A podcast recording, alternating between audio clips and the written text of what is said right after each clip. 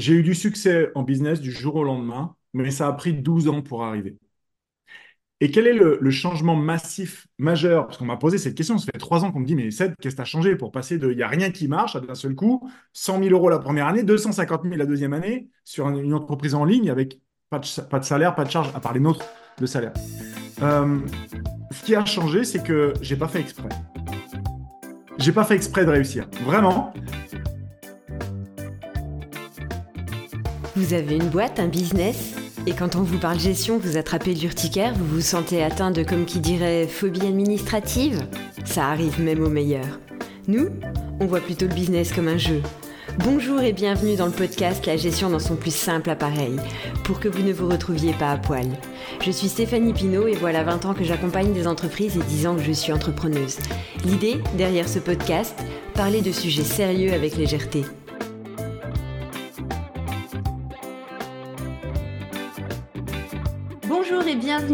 La gestion dans son plus simple appareil, le podcast où on parle gestion en toute légèreté. Alors, je rappelle le concept de cette troisième saison, c'est la saison challenge J'envoie et les thèmes sont imposés. Le thème d'aujourd'hui, débattre d'une croyance d'affaires. Et pour ça, j'ai la joie de recevoir Cédric Esserméan. Merci d'être là. Est-ce que tu peux te présenter en quelques mots? Moi, avec plaisir. Merci beaucoup, Stéphanie. Bonjour à tous. Euh, je suis très ravi d'être là aussi euh, parce que c'est euh, une thématique qui me parle énormément. Il y a tellement de choses qui se disent sur le monde des affaires et qui sont plus ou moins vraies, voire complètement fausses. comment je me présente? Je suis entrepreneur depuis une quinzaine d'années. Je suis papa de deux filles, deux ados. Je suis marié à Claudine, mon épouse, avec qui on est ensemble depuis plus de 25 ans. Et on travaille tous les deux. Euh, on a une activité à notre compte sur le web qui est, euh, se répartie en gros en, deux parties. La première, c'est l'école des, indépendants dans laquelle on forme à l'entrepreneuriat euh, tous les gens qui se mettent à leur compte avec une compétence métier particulière. Et puis l'autre, c'est vraiment une activité de plus de consultation individuelle avec une fonction de médium d'affaires. Donc là, on va aller vraiment chercher qu'est-ce qui fait que je suis bloqué à un endroit et notamment, notamment, beaucoup de mes clients, c'est marrant parce que beaucoup de mes clients, le sujet, c'est euh, je suis en train de me brûler, euh, j'en peux plus. Il faut que je refasse un lancement dans quelques mois, mais j'ai absolument pas l'énergie, je suis au bord du gouffre. Euh, j'ai envie de mettre ma boîte en pause tellement je suis écœuré de ma boîte. voilà un peu les, thématiques que que j'ai traitées, notamment plus récemment. Donc, je pense qu'on est pas mal en termes de contexte. Oui, pour les croyances d'affaires, je pense que tu es la personne idéale pour en débattre, en effet. Et d'ailleurs, par rapport à ça, j'aimerais te soumettre une croyance euh, qui, qui tourne, mais que j'entends partout, partout, partout, qui est être entrepreneur, c'est dur. Il se trouve qu'Elon Musk a, il y a quelques années, je pense que c'était il y a deux ou trois ans, il a été interviewé et quand on lui a dit alors, euh, c'est comment d'entreprendre? Il a réfléchi un moment, il a soupiré, il a fait Ah, entreprendre, c'est vraiment dur. Et, ça illustre tellement bien euh, ce que l'on croit de l'entrepreneuriat depuis des décennies.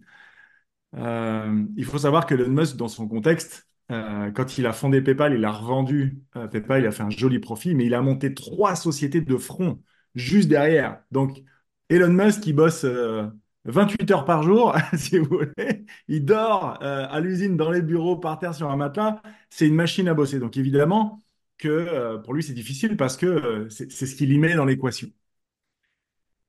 À l'inverse, moi, je discute de plus en plus avec des entrepreneurs qui se disent, OK, je gagne beaucoup d'argent, mais à quel prix, quoi? Et j'ai envie de me retrouver, de retrouver le goût, la flamme, j'ai envie de retrouver l'audace, le plaisir que j'avais au début, que j'ai complètement perdu comment je fais? Et euh, je pense que c'est un, vrai contexte dans lequel euh, je rencontre d'autres personnes aussi, ça me fait penser, par, effet de contraste, je rencontre d'autres personnes qui, ben, moi j'ai viré pas mal de, alors pas de mes employés, mais des prestataires, parce que souvent dans le web, les gens bossent avec des indépendants euh, comme prestataires. J'ai renvoyé pas mal de monde, j'ai allégé mon équipe, on n'est plus que 4, mais le chiffre d'affaires, tiens, on fait toujours 4 millions par an. Et le gars, il est relax. Donc, euh, c'est une démonstration que en fait, euh, euh, il y a un petit peu toutes les options qui sont, qui sont possibles et disponibles, si tu veux. Il y a toutes les options possibles et disponibles. Ça ouvre un champ des possibles très large. Alors du coup, est-ce qu'on est plutôt team Elon Musk et euh, entreprendre, c'est super dur? Pour le coup, hmm, on se serait croisés il y a... Pour le coup, quand on s'est croisés, euh, je le pensais pas. Enfin, du coup, je le pensais pas. Si, je le pensais, mais au fond de moi, je voulais pas y croire puisque nous, notre devise, c'est le business est un jeu. Donc, euh, pour moi, un jeu, c'est, ça va pas tout à fait dans le même sens que euh, entrepreneur, c'est dur. Un jeu, c'est plutôt ludique, c'est plutôt euh, dynamique, joyeux. Enfin, ça donne envie en fait. Alors, c'est vrai que moi, quand j'ai terminé euh, mon cabinet d'expertise comptable, quand j'ai mis la clé sous la porte, c'était parce que justement, je m'étais cramée, j'en pouvais plus. Je faisais 80 heures semaine, euh, je voyais plus mes enfants, je voyais plus mon mari. Enfin bref, c'était c'était ma vie en fait. Ouais. Et, et ça manquait d'équilibre. Alors, je sais que tu n'aimes pas le mot équilibre, mais du coup, ça manquait d'autres choses. À cette période-là, on se serait rencontrés, je t'aurais dit, ah bah si, entreprendre, c'est super dur. Depuis, j'ai roulé ma bosse, j'ai voyagé, j'ai entrepris différemment, j'ai rencontré d'autres personnes, j'ai vu d'autres expériences, j'ai vu d'autres modèles éco- économiques, mais qui me seraient même pas venus à l'idée dans la posture que j'avais d'expert comptable classique. Donc du coup, j'aurais tendance à être comme toi, un peu plus mitigée. Mais comment est-ce qu'on fait la... Justement, comment est-ce qu'on passe d'un camp à l'autre? Comment est-ce que de... C'est dur parce que tu peux peut-être nous raconter tes débuts, toi aussi, parce que je pense que tout n'a pas été rose tout de suite non plus. Ah, clairement pas. Ah, non, non, non, clairement pas. Euh, moi, pendant 12 ans, j'étais entrepreneur, je gagnais pas d'argent. Donc, euh, c'est que les trois dernières années qui fait que les choses ont décollé et il y a eu un certain nombre de, euh, de déblocages. Euh, mais pour répondre à la question de comment est-ce qu'on fait pour, basculer de l'un à l'autre, euh, finalement, euh, je vais paraphraser Henry Ford, le fondateur de la marque de bagnole. Cette paraphrase, elle dirait, tu peux croire que c'est difficile ou tu peux croire que c'est facile. Dans les deux cas, tu auras raison. Parce qu'en fait, lorsqu'on va se dire, OK, mais là, je suis en train de me brûler, j'en peux plus, il faut que je trouve une autre façon. L'autre façon de faire, spontanément, on va aller la chercher dans la technique. On va aller chercher la réponse à rééquilibrer sa vie. On peut utiliser ce mot-là, pas de problème, même si l'équilibre par définition est instable et ça demande de l'énergie à essayer de, de trouver un endroit où ça marche à peu près sans brûler beaucoup d'énergie. C'est pour ça que je préfère parler de stabilité. Mais on est dans les mêmes zones, c'est-à-dire trouver un endroit où ça marche pour nous et où c'est écologique pour nous. Pas trop à droite, pas trop à gauche, quelque part entre les deux, à l'endroit où ah, je peux me poser. Et je peux pas me poser sur un vélo. La première chose que je fais en vélo quand j'arrive au feu, c'est de mettre un troisième point d'appui, pour... sinon, je me casse la gueule. Et je me fais mal. Donc, je suis plus sur la notion de stabilité. Mais en tout cas, lorsqu'on on s'aperçoit qu'on est trop d'un côté et qu'on cherche à repartir de l'autre côté, euh, on va chercher, je disais, la, la réponse dans la technique. C'est-à-dire changer de modèle d'affaires, euh, embaucher du monde pour déléguer, euh, voir avec l'agenda comment je peux mettre des blocs que je réserve pour ma famille dans lesquels je bosse pas. Mais le problème, c'est que quand je fais ça, bah, je mets des heures en moins dans ma boîte, donc je me mets à bosser le samedi matin ou plus. Bref, on cherche des réponses sur la technique. Moi, j'ai vraiment envie d'amener un autre angle d'approche qui est chercher la réponse dans l'humain. C'est-à-dire que lorsque je travaille beaucoup trop et que j'aimerais travailler moins, mais sans mettre ma boîte à risque, tout en ayant la possibilité de, quand je suis avec ma famille, de ne pas être en train de penser à ma facturation, mais d'être vraiment avec ma famille, euh, on croit souvent que c'est un transfert de temps. Or, c'est un transfert de compétences. C'est-à-dire que si je suis très bon dans ma boîte, si je suis un dirigeant, un haut cadre ou peu importe, euh, même si je suis manager ou peu importe, j'ai forcément développé une compétence majeure qui est absolument indispensable pour être là où je suis, c'est les relations humaines. Oh oui. Si je suis très bon dans ma boîte, c'est que je suis très bon en relations humaines, avec mes collaborateurs, avec mes clients, avec mes fournisseurs, bref, vous avez compris. Si c'est en train de craquer à l'intérieur de ma vie personnelle et familiale, dans mon couple, la relation avec mes enfants, ou ma relation à moi-même, c'est-à-dire que je suis en train de perdre ma vitalité, le goût, la flamme, j'ai tout perdu, je me sens vide et épuisé, c'est que j'ai pas appliqué mes compétences relationnelles ici, à cet autre endroit. Donc en fait, en transférant mes compétences, je me mets d'un seul coup à remettre de la matière organique relationnelle, déjà qui, répare mon couple, qui répare ma relation avec mes enfants, avec ma famille, qui répare ma relation avec moi-même, c'est-à-dire ma vitalité. Et je m'aperçois qu'en fait, j'ai mes états internes, état d'esprit, état émotionnel, état physique, qui sont en train de s'aligner à un autre endroit que la vie est dure, il faut bosser dur pour réussir, ça demande des sacrifices, c'est normal. Et, et, toutes les croyances, les injonctions qui vont avec, pour réussir, il faut. Et là, il y a toute la tartine qui arrive. Et bien en fait, si on prend ce paquet-là, qui est dans notre tête, qui est un ensemble d'idées, et qu'on amène un autre ensemble d'idées, il existe des moyens de euh, travailler moins et de gagner plus. Il existe des moyens de prendre du plaisir euh, à bosser. Il existe des moyens de ne pas rien sacrifier, ni ma vie perso, ni ma vie familiale, ni ma vie de couple, ni ma relation avec mes enfants, ni mon énergie, tout en restant euh, extrêmement profitable. Il est possible de faire augmenter son bénéfice annuel et son résultat tout en allégeant son travail en travaillant que 4 heures par jour, que 4 jours par semaine. Si on se met à, bah oui, c'est évident, et pas juste c'est une idée dans ma tête, mais je suis en train de m'essorer la cervelle, en trouver une réponse à qui. Voilà. Si c'est évident, ça va fonctionner. Ça me, ça me fait sourire parce qu'en fait, ça, je l'ai vécu. Je l'ai vécu quand j'ai lancé mon cabinet d'expertise comptable, j'étais jeune maman. Toute jeune maman. Mon premier avait 4 euh, ans et demi et ma deuxième avait 18 mois. Donc euh, vraiment, euh, c'était, pardon pour le chat dans la gorge, tu vois, l'émotion est encore là. C'était un peu un sacrifice quelque part. Sauf que le mercredi, c'était pour eux. Et clairement, euh, je crois que pendant les... Oh, je crois que j'ai bien tenu au moins trois... les trois premières années de, de cabinet, où vraiment le mercredi, j'ai réussi à ne jamais mettre un pied au bureau.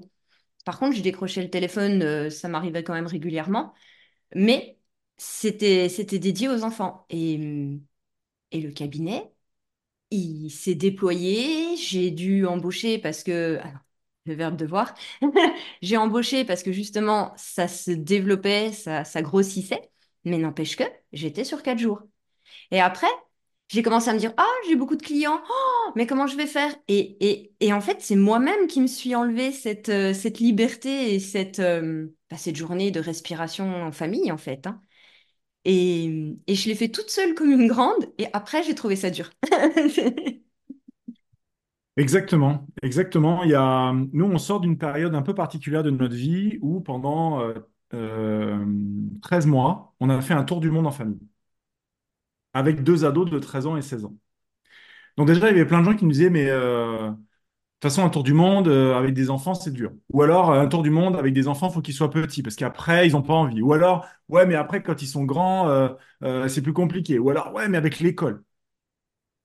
Ah non, on s'est pas posé tant de questions. On a dit, on fait un tour du monde. Ah ouais, super idée, on le fait, vas-y. Dans les six mois, on était parti.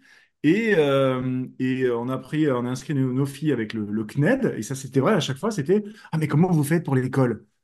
Je dis, les gars, arrêtez un peu euh, avec l'école. On dirait que c'est l'école qui décide de la vie des gens, en fait. Euh, bon, voilà, moi, c'est mon côté rebelle un peu. Je dis, ben non, il n'y a personne qui décide ma vie à part moi, en fait.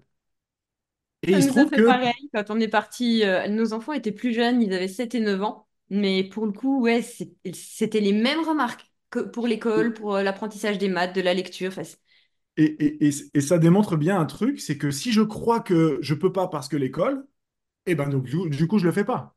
ouais. Alors que si je crois que l'école n'est pas un problème, eh ben du coup, d'un seul coup, je peux le faire. Donc tout dépend de ce qu'on a entre les deux oreilles. Et en l'occurrence, euh, nous, on a multiplié par deux et demi notre chiffre d'affaires pendant qu'on était en tour du monde. Donc c'est même pas le tour du monde se fait au détriment du développement de la boîte. On a fait x2,5 euh, le chiffre d'affaires euh, pendant qu'on voyageait. Donc, c'est euh, c'est vraiment, en fait, c'est qu'est-ce que tu crois possible, euh, la clé? J'ai eu cette discussion avec un, très très bon ami à moi qui me dit, ah, je travaille trop, je tiendrai jamais cinq ans comme ça, je m'épuise, puis je vois bien, je suis pas assez à la maison, etc. C'est quelqu'un qui est très famille.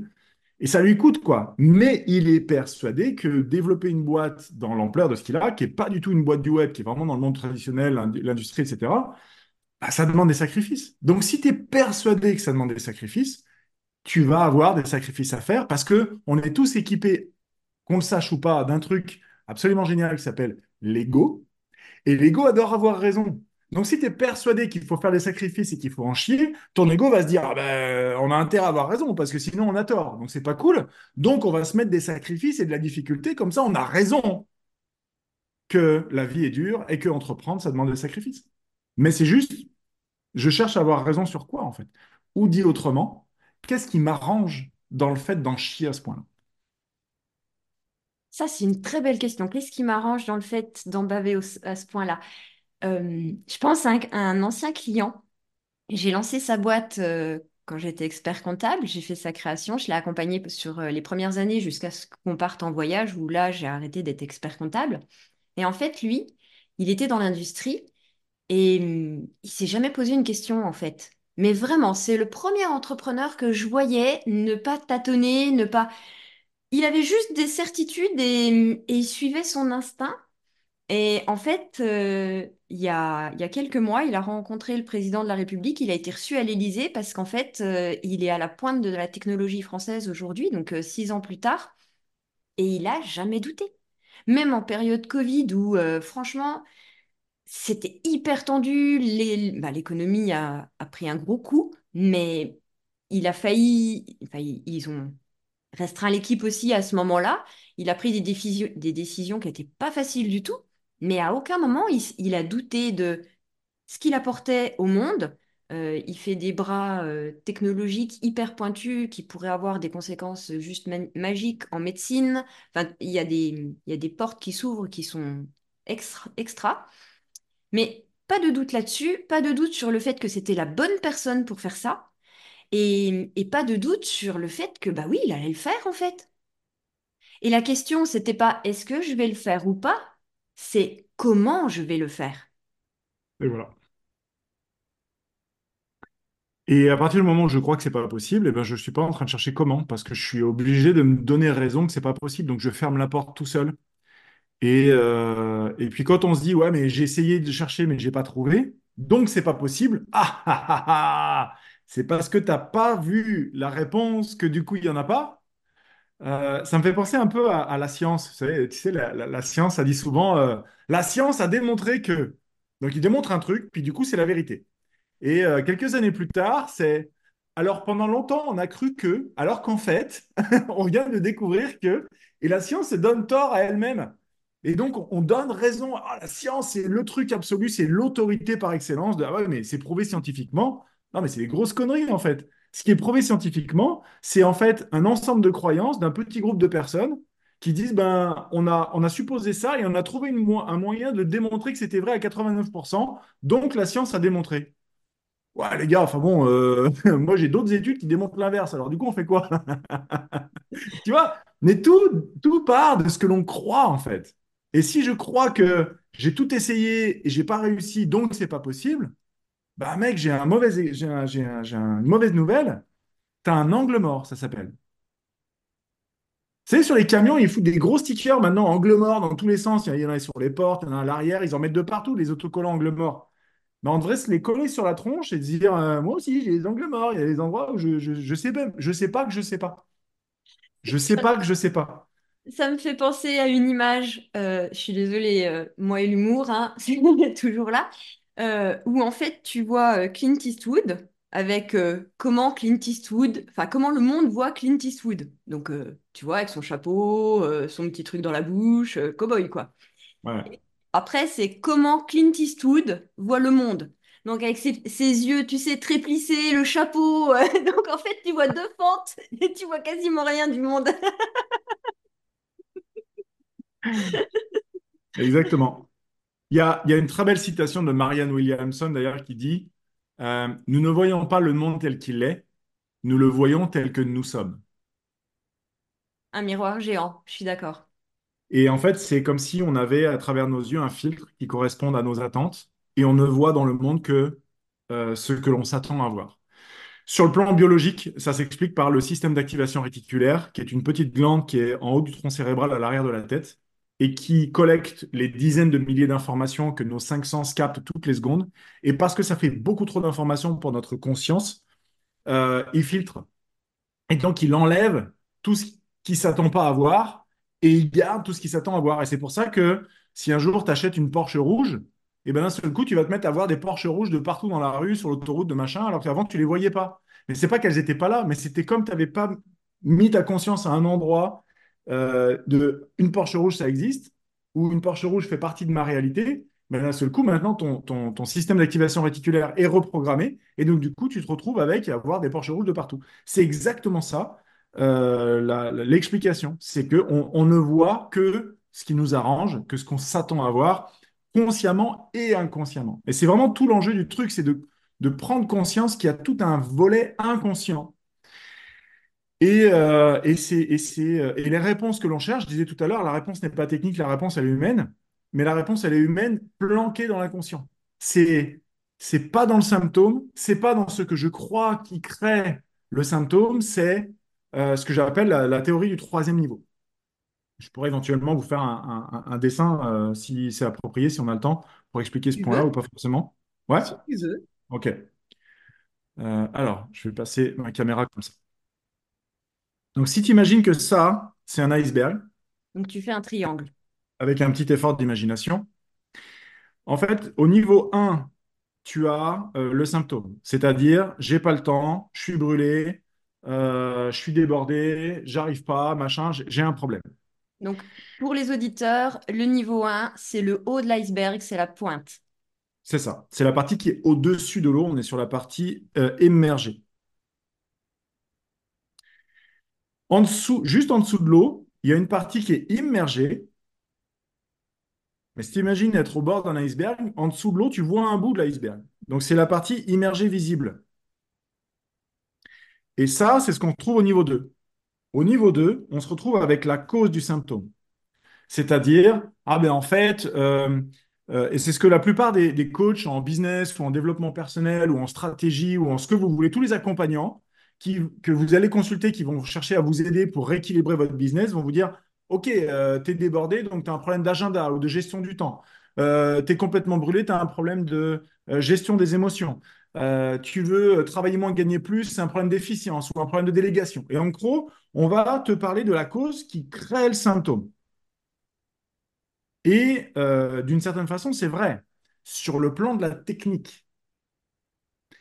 Mais si tu vas chercher au troisième niveau que quasiment personne ne va voir, qui est la partie immergée, invisible. Évidemment, ils vont pas voir, elle est invisible, ils savent même pas Le qu'elle est là. tout C'est là, l'iceberg. Le voilà, on est tout en bas euh, de l'iceberg. ouais. Exactement.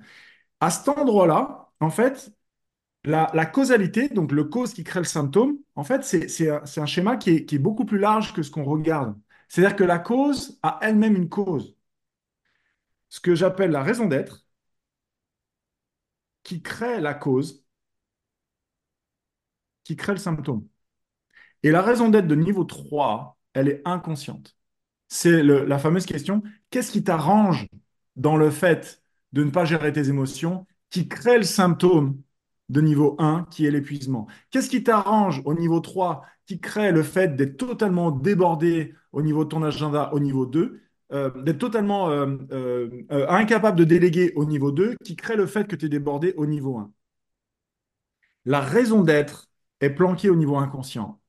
Et bien souvent, tous les phénomènes de plafond que j'ai pu croiser sont localisés au niveau 3, euh, c'est-à-dire, je vous prends des exemples de, clients, donc j'ai évidemment pas nommé personne, mais finalement, c'est, je suis persuadé que depuis que mon papa est mort, euh, je ne suis plus protégé parce que mon papa, c'est mon protecteur. Ah oui, ça peut avoir des conséquences euh, fort difficiles sur le business, ça. Si je suis persuadé que mon papa qui était mon protecteur, maintenant qu'il est décédé, je ne suis plus protégé, j'ai mon système immunitaire cas, cas réel, mon système immunitaire est en chute libre, et je me fais totalement agresser sur les réseaux sociaux par tous les haters et les rageux qui viennent mettre des commentaires négatifs sur, euh, sur toutes mes pubs. Et moi, je suis en train de monter en tension parce que inconsciemment, je crois que je suis plus protégé. Donc déjà, je tombe malade à répétition. Et j'arrive plus à gérer parce que je suis en train de me faire défoncer par tous ces commentaires négatifs qui viennent me blesser parce que inconsciemment, je suis persuadé de ne plus être protégé. Donc mon système a besoin d'avoir raison que je suis plus protégé.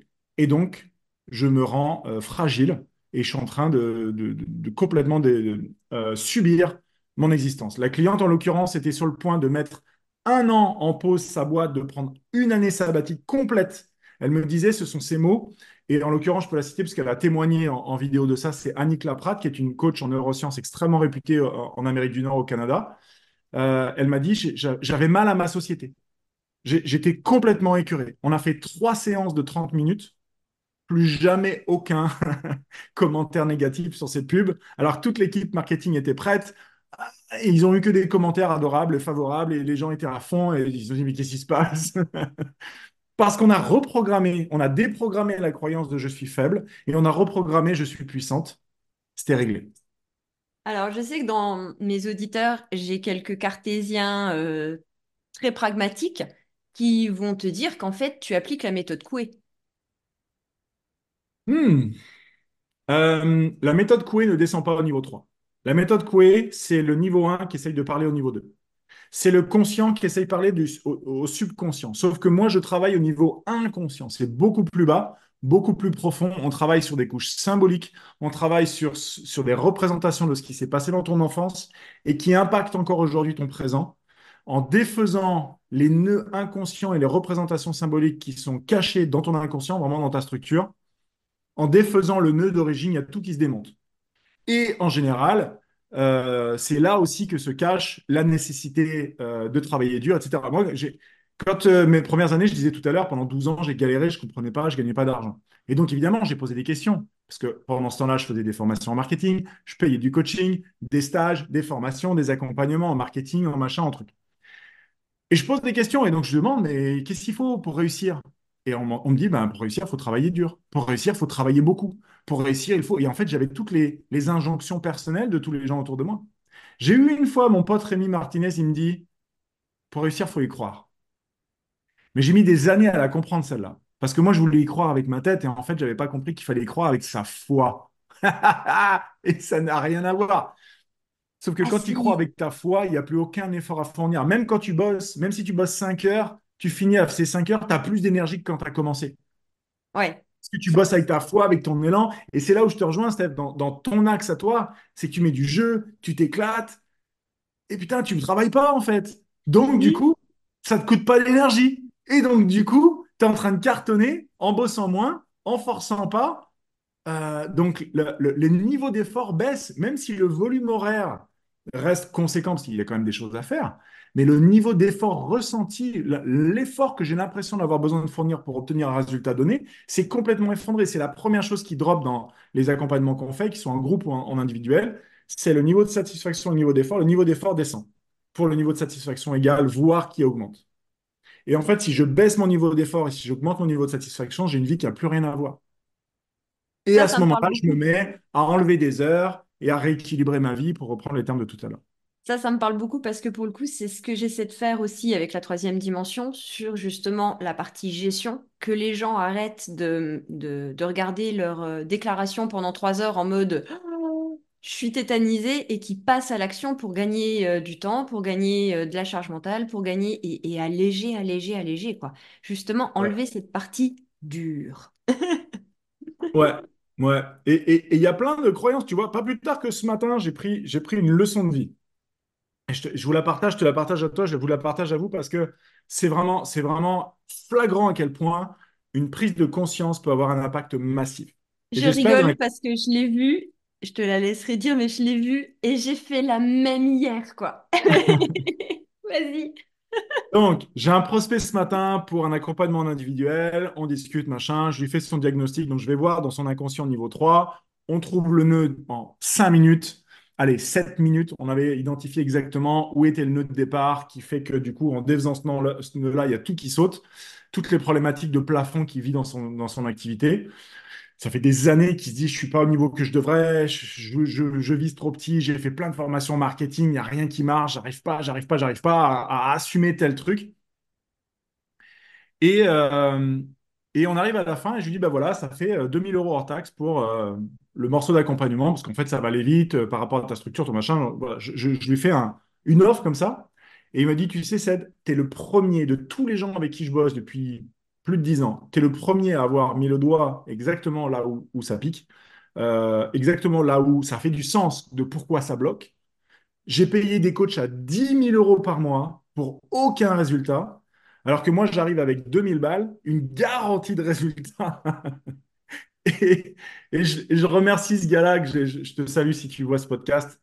Je le remercie parce que euh, à la fin, je me dis, putain, mais je suis vraiment le dernier des cons. J'ai aucune idée de la valeur que j'apporte à mes clients. C'est un truc de fou. Euh, et, en fait, j'ai passé une demi-heure sur mon canapé après le, après le, rendez-vous à me dire, je sentais qu'il y a un truc qui bougeait à l'intérieur de moi. Tu vois, c'était, pas de la colère, c'était pas de la frustration, c'était, ça, ça brassait comme ça. J'étais en train de me mettre à jour ma psychologie interne en me disant, mais il a trop raison. Il a trop raison. Je devrais tripler mes tarifs, au moins, au moins par rapport à la valeur que j'apporte du moment où tu parles à des gens pour qui euh, euh, avoir ce genre de prise de conscience va faire que euh, bah, ils vont travailler deux fois moins pour le même bénéfice ou ils vont créer la croissance qu'ils ils attendaient dans leur boîte qu'ils n'arrivaient pas à atteindre. Et c'est une histoire de semaines. Parce qu'en défaisant les nœuds à l'intérieur de l'humain, d'un seul coup, ce que l'humain produit, bah, il prend des décisions différentes avec un état d'esprit différent. Il retrouve de l'énergie, il retrouve l'envie et le goût, il retrouve le, le feu en fait qui était au départ. Et d'un seul coup, tout devient possible. Le mindset s'ouvre, les émotions, se- il prend du plaisir, et, il s'éclate. Et la boîte, elle repart comme ça, comme avec euh, cette chère Annick Laprate. Elle, a fait, elle avait pris cinq séances, elle en a fait que trois. Les deux dernières séances, elle n'a pas besoin. Elle dit, c'est bon, c'est reparti. Sa boîte est partie, elle s'éclate. bah voilà, quoi, c'est assez fou. Donc voilà. Et du coup, comment toi, précisément, tu en es arrivé à cette conclusion de bah, cette philosophie de vie, en fait, à, changer de c'est très dur à tout est possible en fonction de mes croyances. Hmm. En fait, euh, j'ai eu du succès en business du jour au lendemain, mais ça a pris 12 ans pour arriver. Et quel est le, changement massif, majeur? Parce qu'on m'a posé cette question, ça fait trois ans qu'on me dit, mais Seb, qu'est-ce que tu changé pour passer de il n'y a rien qui marche à d'un seul coup, 100 000 euros la première année, 250 000 la deuxième année, sur un- une entreprise en ligne avec pas de, salaire, pas de charge, à part les nôtres de salaire. Euh, ce qui a changé, c'est que j'ai pas fait exprès. J'ai pas fait exprès de réussir. Vraiment, c'est que j'étais en train de faire des expériences sur euh, la lecture énergétique, la capacité à aller lire l'inconscient, etc. Et j'étais tellement en train de tomber en amour sur cette pratique, sur ce que ça permettait, etc., que je partageais ça sur les réseaux sociaux. En disant, j'ai trouvé un truc génial, regarde, ça permet ci, ça permet ça. Et j'en parlais parce que j'étais émerveillé et fasciné de ce que cette méthode de travail permet. Et les gens, alors que j'étais juste en train de partager tout ça, les gens me disaient, mais tu peux me vendre une séance, tu peux me vendre une séance. Mais j'avais aucunement prévu de vendre des séances de quoi que ce soit. J'étais en train de me former.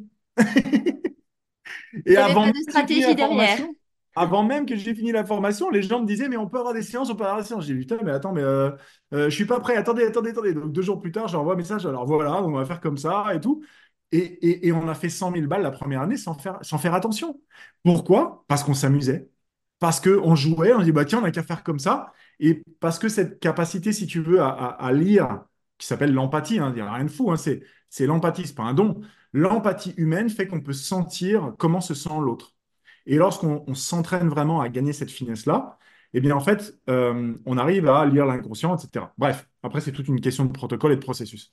Euh, mais n'empêche que du coup, ça m'a amené à me reconnecter à qu'est-ce que je ressens. Et à partir de là, il y avait c'est joyeux ou c'est pas joyeux, c'est léger ou ça ne l'est pas? Euh, demain soir, par exemple, j'ai plein d'amis entrepreneurs qui se réunissent à Lyon.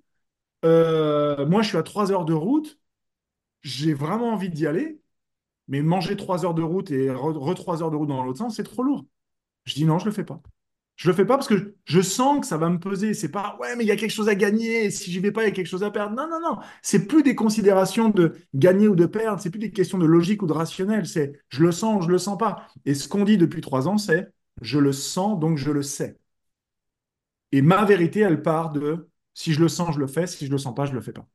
Et donc, et par contre, en cours de route sur l'année qui vient de s'écouler, quand on a oublié ça, qu'on a recommencé à vouloir faire la stratégie, de la croissance, monter une équipe, mettre des process, je suis retourné dans ma tête et la boîte, là, ça fait un an, on en sort tout juste à peine. Pendant un an, on s'est cassé la gueule, sans comprendre. Et après, c'est, ah bah oui, mais j'ai oublié la joie, en fait, en cours de Je vais quand même mettre une parenthèse sur ce que tu dis. Ça, c'est mon passé d'expert comptable, commissaire aux comptes et tout ça qui revient en courant. Vas-y, Et vas-y. qui dit, OK, est-ce que ça rend joyeux? Est-ce que ça rend léger? On fait, on fait pas. Ceux qui pensent que la compta ne les rend pas joyeux, faites-la quand même. En fait, c'est trouver une façon de rendre ça joyeux. Parce que c'est une nécessité. C'est ça. Euh, après, tu as un comptable, donc tu n'es pas obligé de faire ta compta. Tu payes quelqu'un pour faire ta compta. Mais tu dois être en relation avec. Tu dois gérer ta trésorerie, parce que ça, ça c'est pas le comptable qui va le faire à ta place. Gérer ta trésor, place. gérer ta trésor, trouver une façon qui soit, qui est joyeuse pour, euh, pour, pour le faire. Mais ça. gère ton argent. Euh, nous, pour nous, la compta, c'est un outil. Et c'est en l'occurrence un outil qui permet de, de- de gérer la trésor, de gérer euh, tout plein de choses et, et de, de prise de décision, en fait. Ouais. Euh, c'est rigolo parce que ce matin, j'étais en séance avec une cliente et elle avait une SCI. Au début de la SCI, elle savait pas du tout que la compta était obligatoire et du coup, il n'y a pas de compta. Sauf qu'elle, elle a payé plein de trucs de sa poche. Sans compta, il n'y a pas de preuve.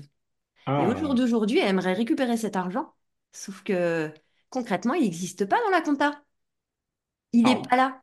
Donc vraiment, la compta, c'est un outil utile, vraiment. Maintenant, comment on le rend joyeux? Nous, on part du principe que le business est un jeu et que bah parfois on tombe sur une carte plus 4 ou Uno. Ça fait partie du jeu. Mais tu sais, Steph, on, on a tous connu à l'école des matières où on n'était pas bon, et une année, on tombe sur un prof qu'on adore et on devient meilleur. Ouais, Et ben toi, tu es le prof de maths qu'on adore et qui rend, qui, qui rend que- qui, qui fait qu'on arrive à avoir des meilleures notes en maths parce qu'on aime ça. Ah, c'est joli ce que tu dis, Et voilà. Et c'est aussi simple que ça. C'est, moi, j'ai toujours détesté l'histoire géo. Et, et quelques années plus tard, après être sorti de l'école, je tombe sur un pote qui est passionné d'histoire. Et ben, je peux te dire que quand lui il me raconte la guerre mondiale, ben, tu l'écoutes et tu Ah vis oui. t'es, t'es dedans, t'es, Oh, c'est génial. C'est ça, c'est Ça ça. dépend du prof, c'est pas la matière, ça dépend du prof. Et toi, t'es bonne là-dedans. dis. Merci.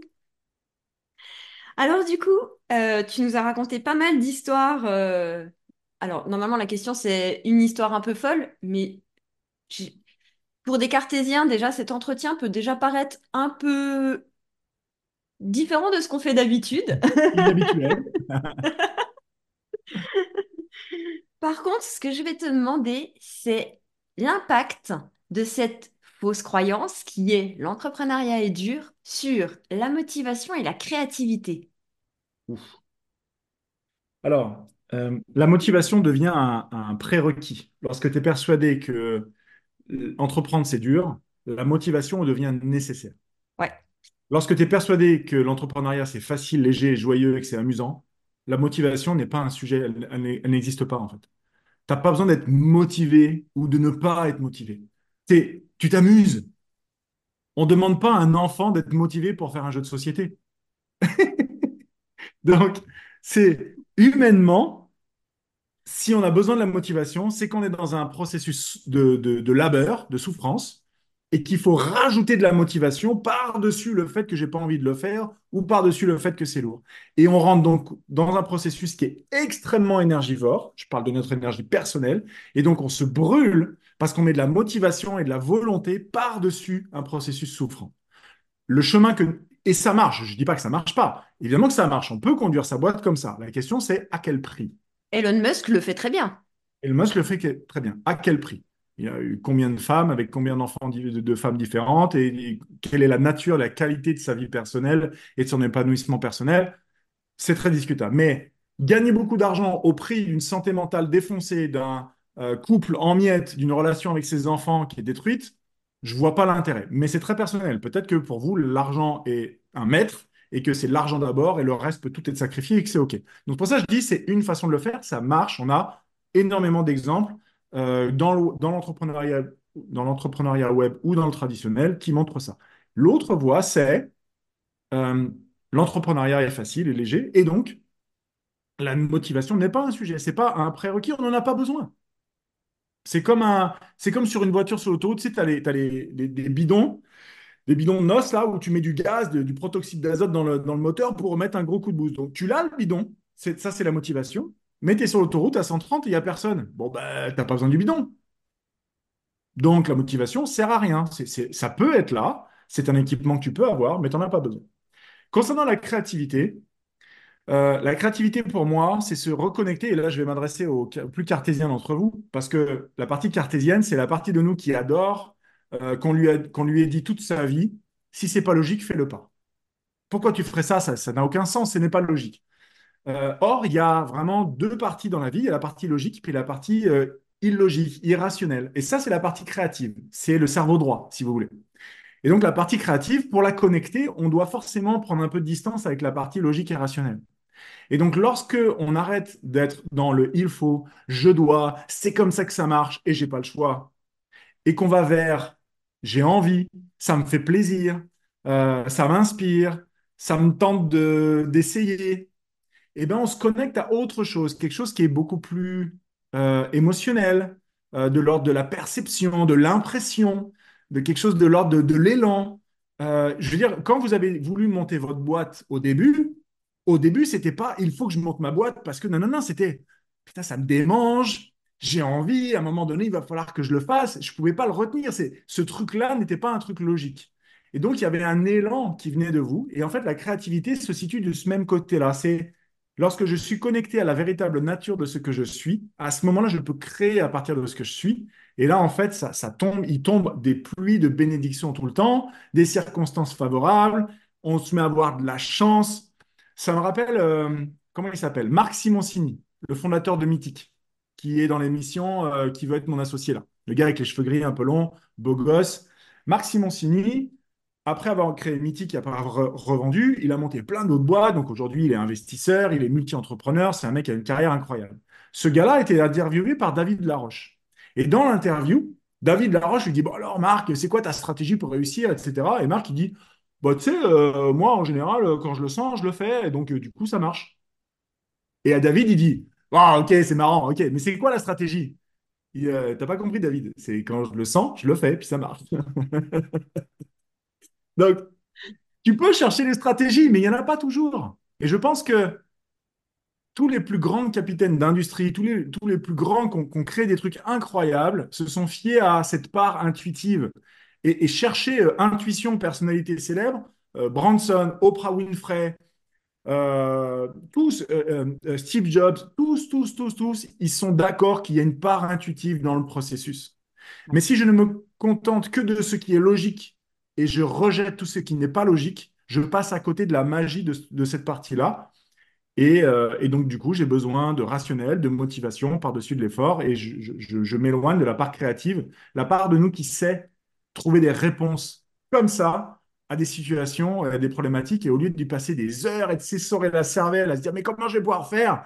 En fait, on ouvre un espace à l'intérieur de nous, on attend que la réponse descende, et des fois, c'est quatre secondes plus tard, c'est, ah putain, bah oui, bien sûr, pourquoi j'ai pas pensé avant? Solution terminée. Donc, moi, dans ma carrière, j'ai croisé aussi des créateurs euh, qui étaient en mode obligation de créer.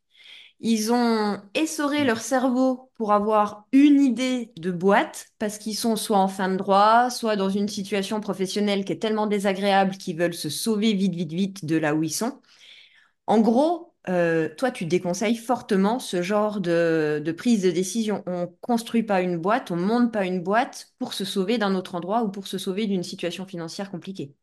Clairement, dès que tu commences à vouloir créer quelque chose sur la base d'une peur, d'un manque, d'une fuite ou quoi que ce soit, euh, tu viens, tu viens de, te, de mettre, d'allumer le compte à bord de la bombe à retardement. C'est ça que tu viens de faire. Qui va te péter dans la tronche, tôt ou tard soit tu vas pas gagner d'argent, tu n'auras pas de clients, ou alors tu vas y arriver, mais tu vas te brûler, ça va te coûter, ça va te coûter quelque chose, le prix va être extrêmement lourd à payer. En moyenne, ça fait, bah, maintenant un an et demi, deux ans, euh, ouais, cinq ans, on va dire, que, que j'ai quitté le milieu de l'expertise comptable euh, où j'ai vraiment tout laissé mes clients. Euh, dans ce laps de temps, il n'y en a plus un qui est debout au jour d'aujourd'hui sur tous ces créateurs-là qui, qui donc, euh, ils ont commencé en 2012, 2013, 2014, et dix ans plus tard, cinq ans plus tard, la plupart, hmm, enfin, cinq ans plus tard, il y en avait encore un ou deux qui étaient debout. Dix ans plus tard, aujourd'hui, il n'y en a plus un. Non, c'est sûr. C'est sûr, c'est sûr, parce qu'à un moment donné, il y a, il y a un on, démarre sur un déséquilibre, c'est ce qu'on pourrait appeler l'ADN de la boîte. Si l'ADN de la boîte est imprégné d'un d'une mentalité de manque, de lose, de peur, de fuite, de, de combat même. Euh, quelqu'un qui monte sa boîte sur euh, ouais la vision de ma boîte c'est qu'on va combattre ça et qu'on Ouh là là bah, c'est bonne chance. Mais bon ça va pas être les vacances quoi. Alors ça c'est une petite anecdote. C'est que hum, hum, pour me motiver, en fait, moi, j'écoute énormément de musique et euh, avant certains, avant des rendez-vous, je vais écouter plus ou moins euh, une certaine musique pour euh, me mettre euh, dans l'état d'esprit que je veux être. Je veux être. Et c'était super rigolo parce que les premiers webinaires que j'ai faits, j'écoutais la musique de Rocky, Eyes of the Tiger. Aujourd'hui, je l'écoute plus du tout. Elle me fait plus vibrer pareil. Ah oui, ah oui. Non, c'est clair, c'est clair le, le- le meilleur morceau que je connaisse, et d'ailleurs, euh, euh, c'est un gars qui a, enregistré un TED, un TEDx à propos de ça. C'est le canon de Pachelbel, qui est la seule musique au monde à récolter l'ensemble des fréquences qui activent toutes les acides aminés à l'intérieur de nous par résonance euh, sonore. Rien de quantique. C'est les ondes sonores qui activent qui font vibrer notre corps à certains endroits, vibrations physiques, et qui activent tous les acides aminés euh, et tous les machins qu'il faut, qui vont bien dans notre corps. Et le canon de Pachelbel, il y a une version qui est le canon rock, donc une version un peu rock, pé- pé- péchu. Ça, c'est ma musique à moi. Quand moi, j'ai besoin euh, de me mettre en, en, en, bon état, si tu veux, en bon état interne, état d'esprit, état émotionnel, c'est la musique que je mets. Merci pour cette découverte. J'irai, j'irai écouter. Euh, du coup, trois petites dernières questions. Quel conseil tu donnerais au toi qui commence? Quel conseil tu donnerais au toi d'aujourd'hui? Et quel conseil tu donnerais à nos auditeurs, plus généralement? Hmm. Ok, le conseil que je donnerais au moi qui commence, je dirais, euh, arrête de croire les autres et commence à t'écouter toi-même. Qu'est-ce que toi tu crois?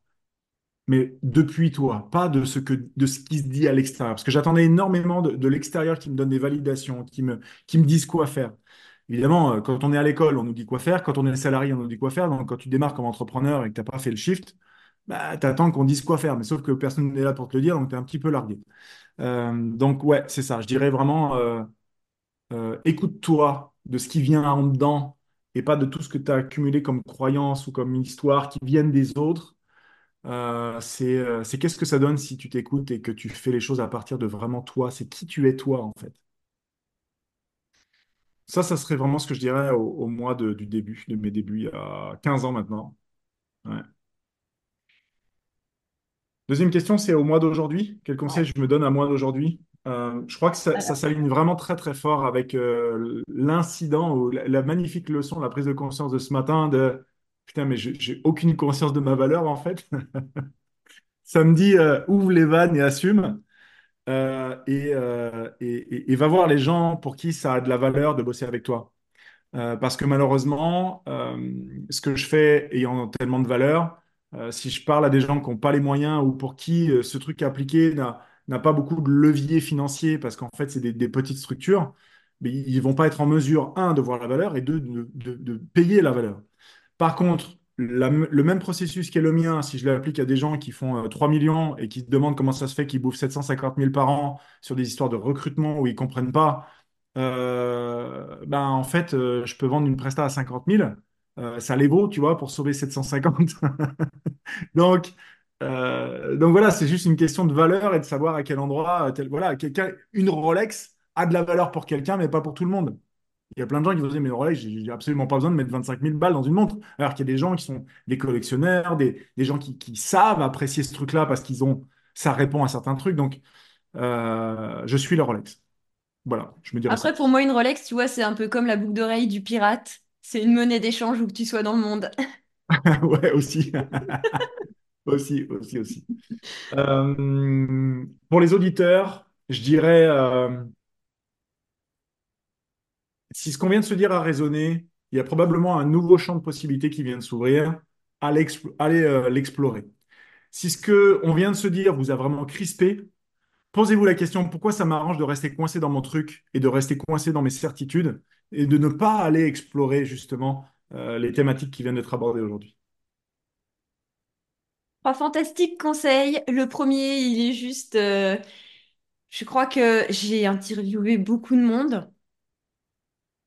Je l'avais jamais eu celui-là. Merci parce que je crois que c'est, même pour moi, c'est une pépite. Merci.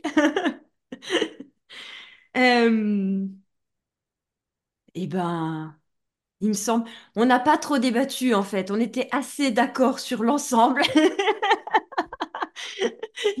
Alors, pour le débat, moi j'ai envie de dire, dans les commentaires, en mail, contactez-nous. C'est avec plaisir qu'on débattra là-dessus avec vous euh, sur, euh, sur ce sujet. C'est en tout cas, donc pour toi, l'entrepreneuriat, c'est léger si tu penses que c'est léger, si je résume. De ma part, le business étant un jeu, amusons-nous. c'est ça. Donc, chers auditeurs, amusez-vous. Cédric, merci beaucoup pour ton intervention, c'était un plaisir. Avec. J'aime bien cet entre-deux-mondes entre gestion, stratégie et, hum, et trucs complètement abstraits, euh, intangibles et euh, imperceptibles pour euh, un entrepreneur lambda et surtout un expert comptable comme j'ai pu être. Donc merci beaucoup pour cette, euh, cette ouverture d'esprit qui, bah, qui, pour le coup, d'expérience, j'ai pu le constater en effet, les gens qui se posent pas de questions, qui vont euh, tellement ils y croient et tellement pour eux c'est juste comme ça que ça doit fonctionner, et ben c'est ceux qui sont encore là debout aujourd'hui dans mes clients d'il y a 10 ans. Mm. Donc euh, merci, merci beaucoup pour ce conseil et ben, à bientôt. Avec plaisir. Que la gestion soit avec vous. Au revoir. Que la gestion soit avec vous. C'est excellent ça.